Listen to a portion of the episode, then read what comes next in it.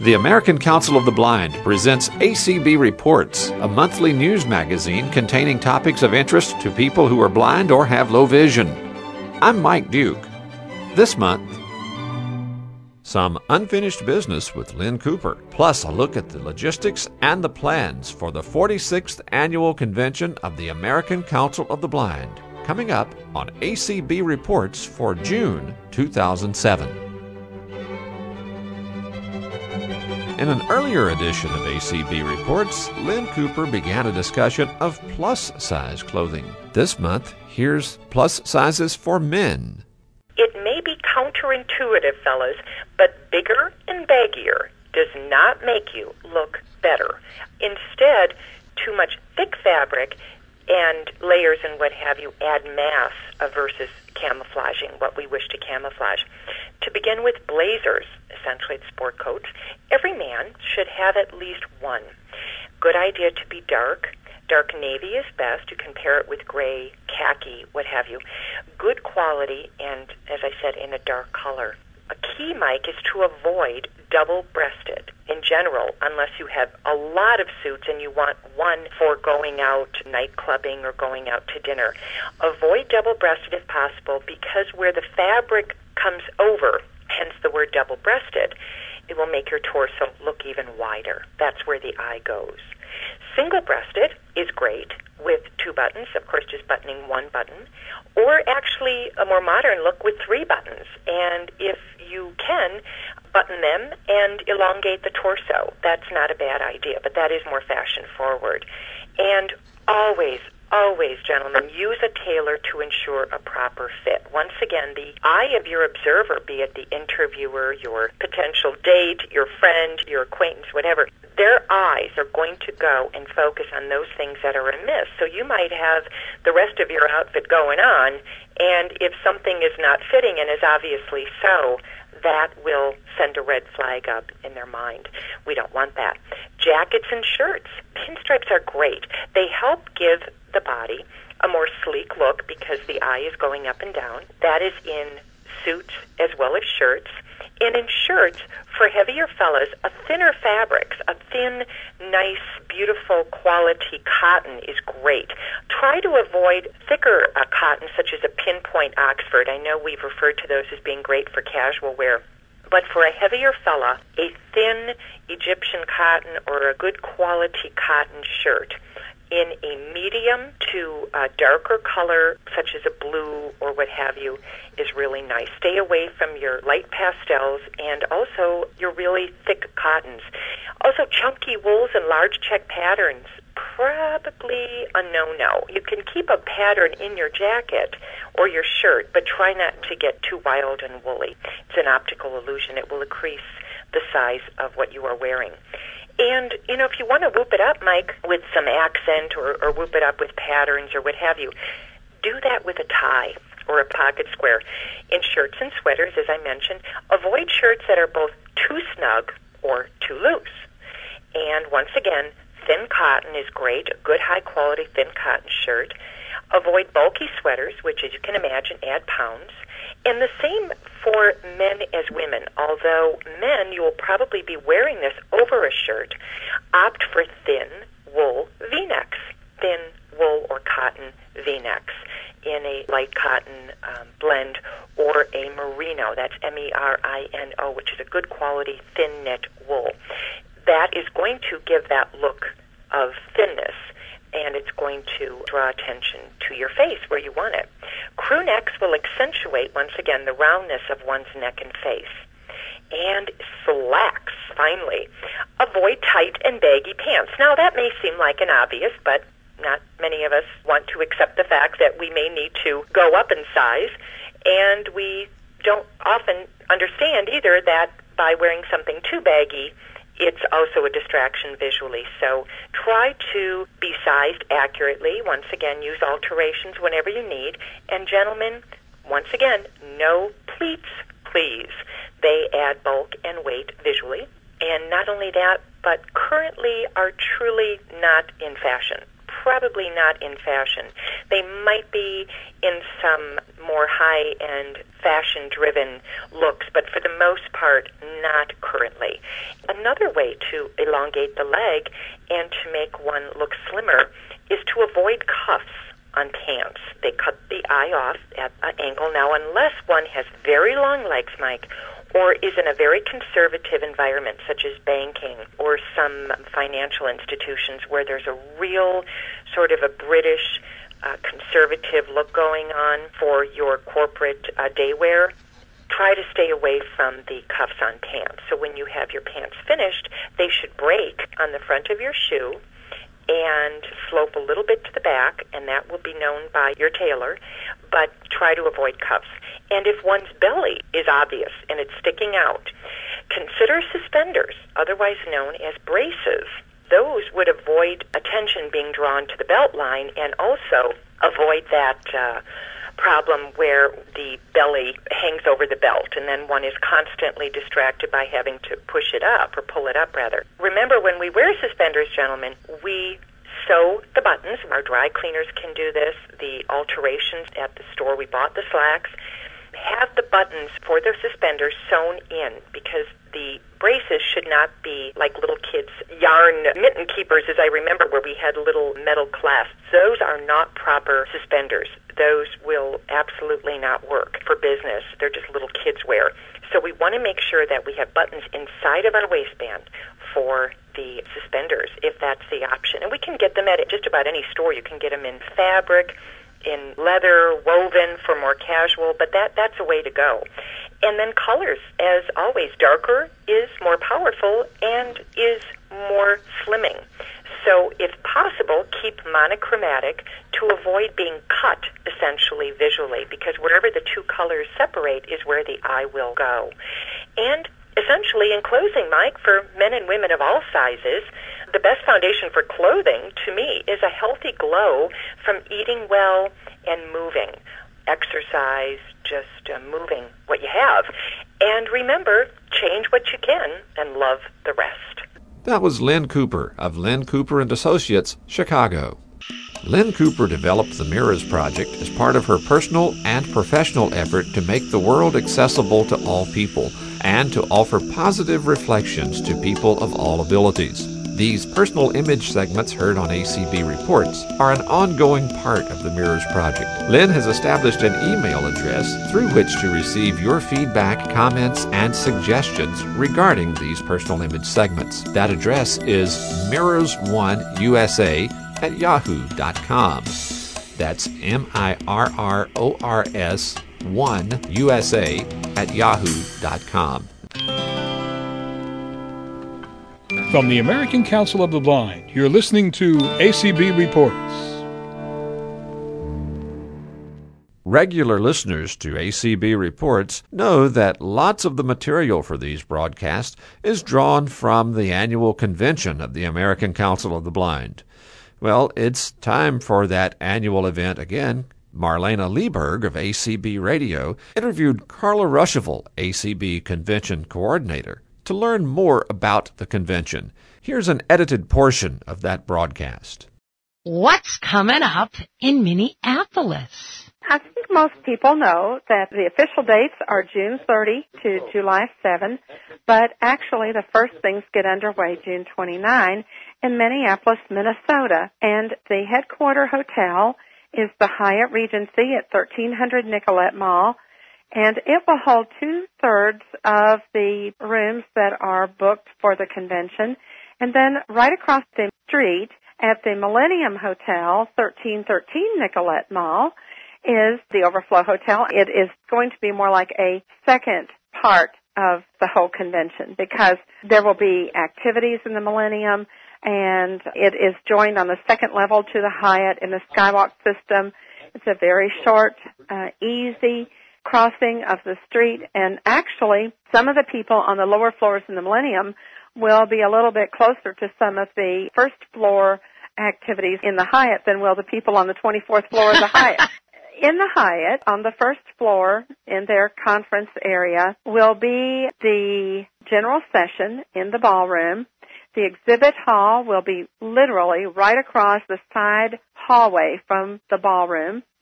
And registration will be, at least the plan is now, that it will be in this large pre-function area out in front of the ballroom. So everything will be very centralized on the first level as far as general session registration, uh, the information desk and exhibits. Breakout rooms for the special interest groups and all the focus groups and all of the activities that we have going on from noon all the way through until who knows when will be in three locations. They will be on the second floor of the Hyatt. The Hyatt also has meeting rooms on the fifth floor. And then there are meeting rooms at the Millennium. And we will use every inch of space. There's a pool at each hotel. Each hotel has good eating facilities. So there's going to be a lot of good choices. And the neat thing is these hotels are located in downtown Minneapolis. We are just an easy walk from virtually any kind of store you would want to find up and down Nicollet Mall. Lots of restaurants. I can't name them all, but I tell you, wherever I've gone to eat, it's been good. It's not a difficult street to cross. And on the second floor, for those listeners who have been to the Galt House in Louisville, you'll remember how the Galt House has a pedway that joins the west and the east section. And this is almost like that. The walk between the two hotels is so short that it's virtually as if they were practically one hotel. It's not exactly like it was one management, but as far as meeting space and so on, they're just right there, right across the street from each other. What is the sleeping room availability at this point? The Hyatt is full. It is jam packed. Of course, that's good because that means that we have a good group. This appears as if this is going to be a very well attended convention. So people need to get their reservations into the Millennium as quickly as possible. The rates at the Millennium are 84 for single double and 94 triple quad, and that does not include tax. I have asked for people if they need to cancel a room that they are currently holding at the Hyatt to please contact me instead of making that cancellation at the hotel. Now the reason for that is that the Hyatt is going to allow us to change the names on those rooms. We'll be able to snag those rooms and to make sure that we use every single room night possible in that hotel. That's to our advantage, that's to the attendees' advantage, and we certainly want to do that. Now that doesn't mean there will be enough cancellations that everyone can call me up and say, oh, well, I'm going to wait to see if I can get a room in the Hyatt. But I would anticipate being able to get a few additional rooms that way.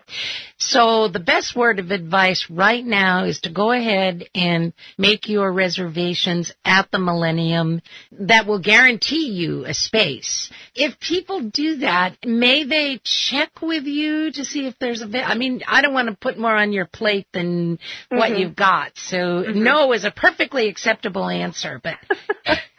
oh no, people call me, and you know, I, I certainly don't mind if people give me a call.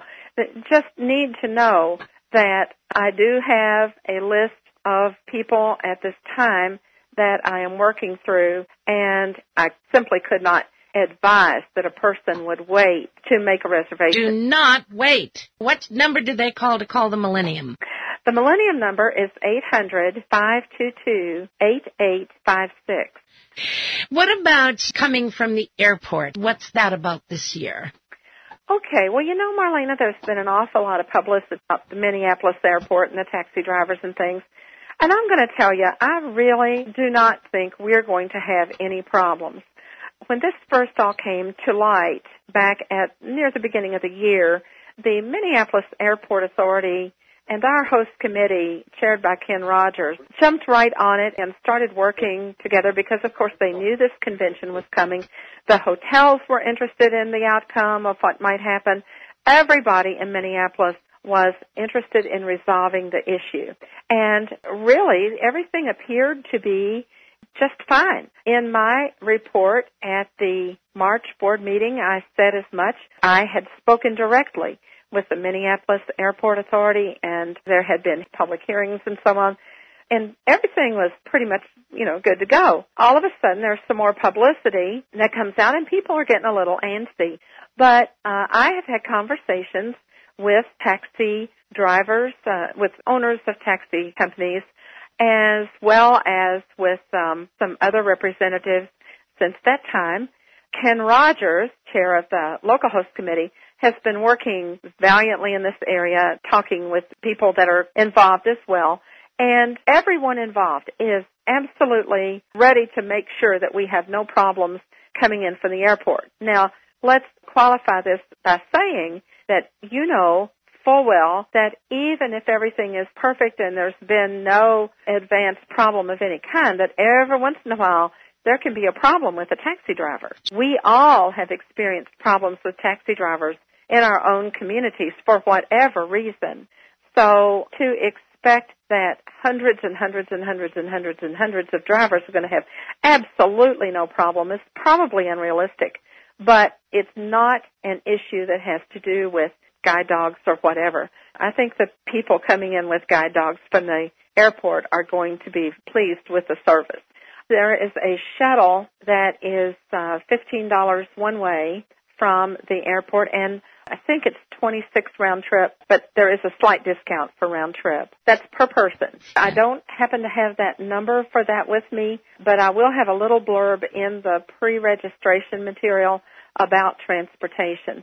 Now the taxi fare from the airport has run me around 27 or 28 dollars plus tip. Now obviously if there's two people coming in together, two or more, then the taxi is as good a deal or better than the shuttle. Yeah. All right. Also, me... we will have in the pre-registration material a number that people can call to request an accessible van from the airport. How many restaurants are there in each of the hotels? Do you know? Four or five in the Hyatt. Right off the top of my head, there is a seafood restaurant in the Hyatt, the sports bar. There's just what we would think of as a general coffee shop type restaurant. There's also one of those in the Millennium. There's a steakhouse type restaurant in the Hyatt. Um, I don't think we're going to have any problem with finding a variety of food.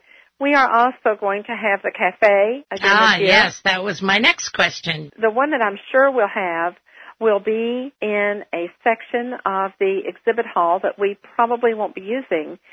So that would mean that it will be very, very close to the ballroom and to the exhibits and to registration. Will it be another three meal a day kind of deal like we've had in the past or? We are planning to do that this year again depending on how we work out the arrangements between the hotel and ACB. Hi there, thanks for waiting. Who's this? Oh, this is Juliet Silvers, and uh, I'm on the host committee from Minneapolis. Hey, Juliet, Hi, how are you? Hi, Juliet. There's a lot of restaurants around the hotel. I mean, there are scads of restaurants. Oh, yeah. And uh, we're um, trying to get braille menus for a lot of these, and, and what we're thinking is that even if we can't get braille menus, that we'll list them anyway and just let people know that um, these might not have braille menus. Will we have a directory, Juliet or Carla, of some of the nearby businesses? There'll be a, a directory of restaurants, and then uh, we've added, you know, a, a big liquor store, and there's a big drug store right near the hotel. Are there any sort of special events or hot things that aren't necessarily tours that uh, you can tell us about at this point? Well, I want to tell you about uh, something that is maybe going to return to the convention.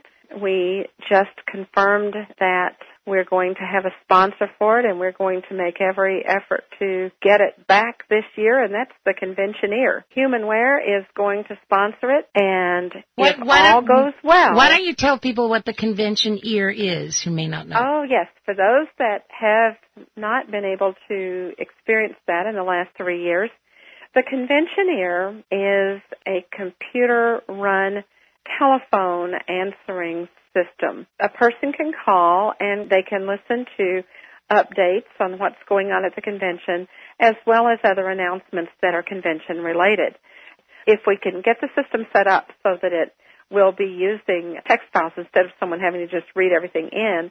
We'll be able to update that system virtually on the drop of a hat. Wow. So it will be a very, very timely way to distribute information. And you'll be able to call that directly from a cell phone or directly from your hotel room. Probably will want to call it though from the cell phone if you're not in your hotel room because of course if you're calling from the Millennium, we still have to work out whether there would be a charge for that call. Oh, sure, because so it's, it's outside. just in yeah. the planning yeah. stages, but we are sure hoping that we can get it up and going this year. I think it'll help with communication too. Anything that we produce in Braille from a computer file or anything that we put onto the convention ear in a computer file can also be distributed in a computer file. So what we're thinking is that we will establish a place where people can come to a computer in a specific location and bring their compact flash cards or their discs or whatever, and we will have someone there to copy, say, the daily newspaper onto their disc so it can be in their note taker. But we have a lot to work out, again, on that, like where it will be and how we will staff it. But we think it's a real doable thing and it should help with uh, cutting down on some of the lines and some of the scrambling to grab a paper in the morning and running out of copies some days and so on. We also have sponsors for the paper this Wow. year already. We are just real pleased to have a lot of sponsors uh, already coming in. That's wonderful. We have a call. Let's let's bring them on in. Okay. Hi there. You're with Marlaina and Carla. Who's this? Hi, Carla. It's Sue Ammeter. How far are we from the Mall of the Americas? the Mall of America is out near the airport. We will be running a shuttle to the Mall of America Yahoo! on June 30. Now, this is a shuttle. It is not a tour. So therefore, uh, while we will try to get as many volunteers as we can out there, this mall is absolutely enormous. Oh, it's There's giant, over yeah. 500 Oh. stores, four levels of stores plus the aquarium in the basement. An amusement park. Yes, it has an amusement park in it. You know, it has a NASCAR simulator. So It if we is- go on June 30th, if we get back by elections, we should be okay? Uh, yeah. Okay. Sue, you must be going with me. Gosh, I didn't know that. when you go on their website or go to the mall, uh, they have a coupon book that is available. You can purchase it on their website for like twelve dollars and fifty cents. On site at the mall, it's ten dollars. They are giving us enough coupon books that everyone will have one in their convention goodie bag. Wow. And this coupon book has, I think, 212 coupons. We will have at the information desk some braille and large print copies of a list of, No, it sounds- of what they were. They're going to be giving us enough that we will be able to put one in every goodie bag as well as to use those for some other things. But I would advise people who are taking the shuttle, the shuttle is round trip transportation door to door. There will be three buses going out, four buses coming back in, but they will need to plan on taking a shopper or buddying up with somebody to shop. What's going on with this auction I'm hearing about? Tell us oh, about Oh my that. goodness. Now you need to have Brenda on to talk about that auction because that is her thing and the auction committee. You know, I'd kind of like to leave that to them because they are the folks that are really working hard on it. It's going to be Wednesday night. There will be a preview time where you can go in and look at the items, but they're going to have some great things there. And the proceeds for this will be uh, going toward ACB, correct? Yes, ACB. Right. Will there be wireless in the meeting rooms or particularly in the main ballroom that people can use? Wireless is only in the meeting rooms if we pay for wireless in the meeting rooms. Okay. wireless in meeting rooms is $150 a day. So any group that wants to pay for wireless in We'd all be happy to use it. Yes. Sure, you know, no problem. I want to remind people too about the host committee party, the welcome to Minneapolis party, the first Saturday night. The host committee is going to have a wonderful strolling Dixieland band. Can you imagine? Oh my gosh. Dixieland in Minneapolis. The party will begin at 8 o'clock and they'll have lots of door prizes and great music. And so when you're filling out your pre-registration form, just kind of remember the host committee. They work awfully hard on this convention and this is a way we can show them that we appreciate what they have done and just take some time to enjoy what they're planning for us. What about the guide dog relief areas? Um, how many of those are there and are there alternative surfaces? Doodle Scoopers is under contract Yay! to do guide dog relief. Actually, we're doing a three-year contract with Doodle Scoopers. They are the best. Sheila Styron, president of GDUI, and Lukas Franck from Seeing Eye have come up with several suggestions.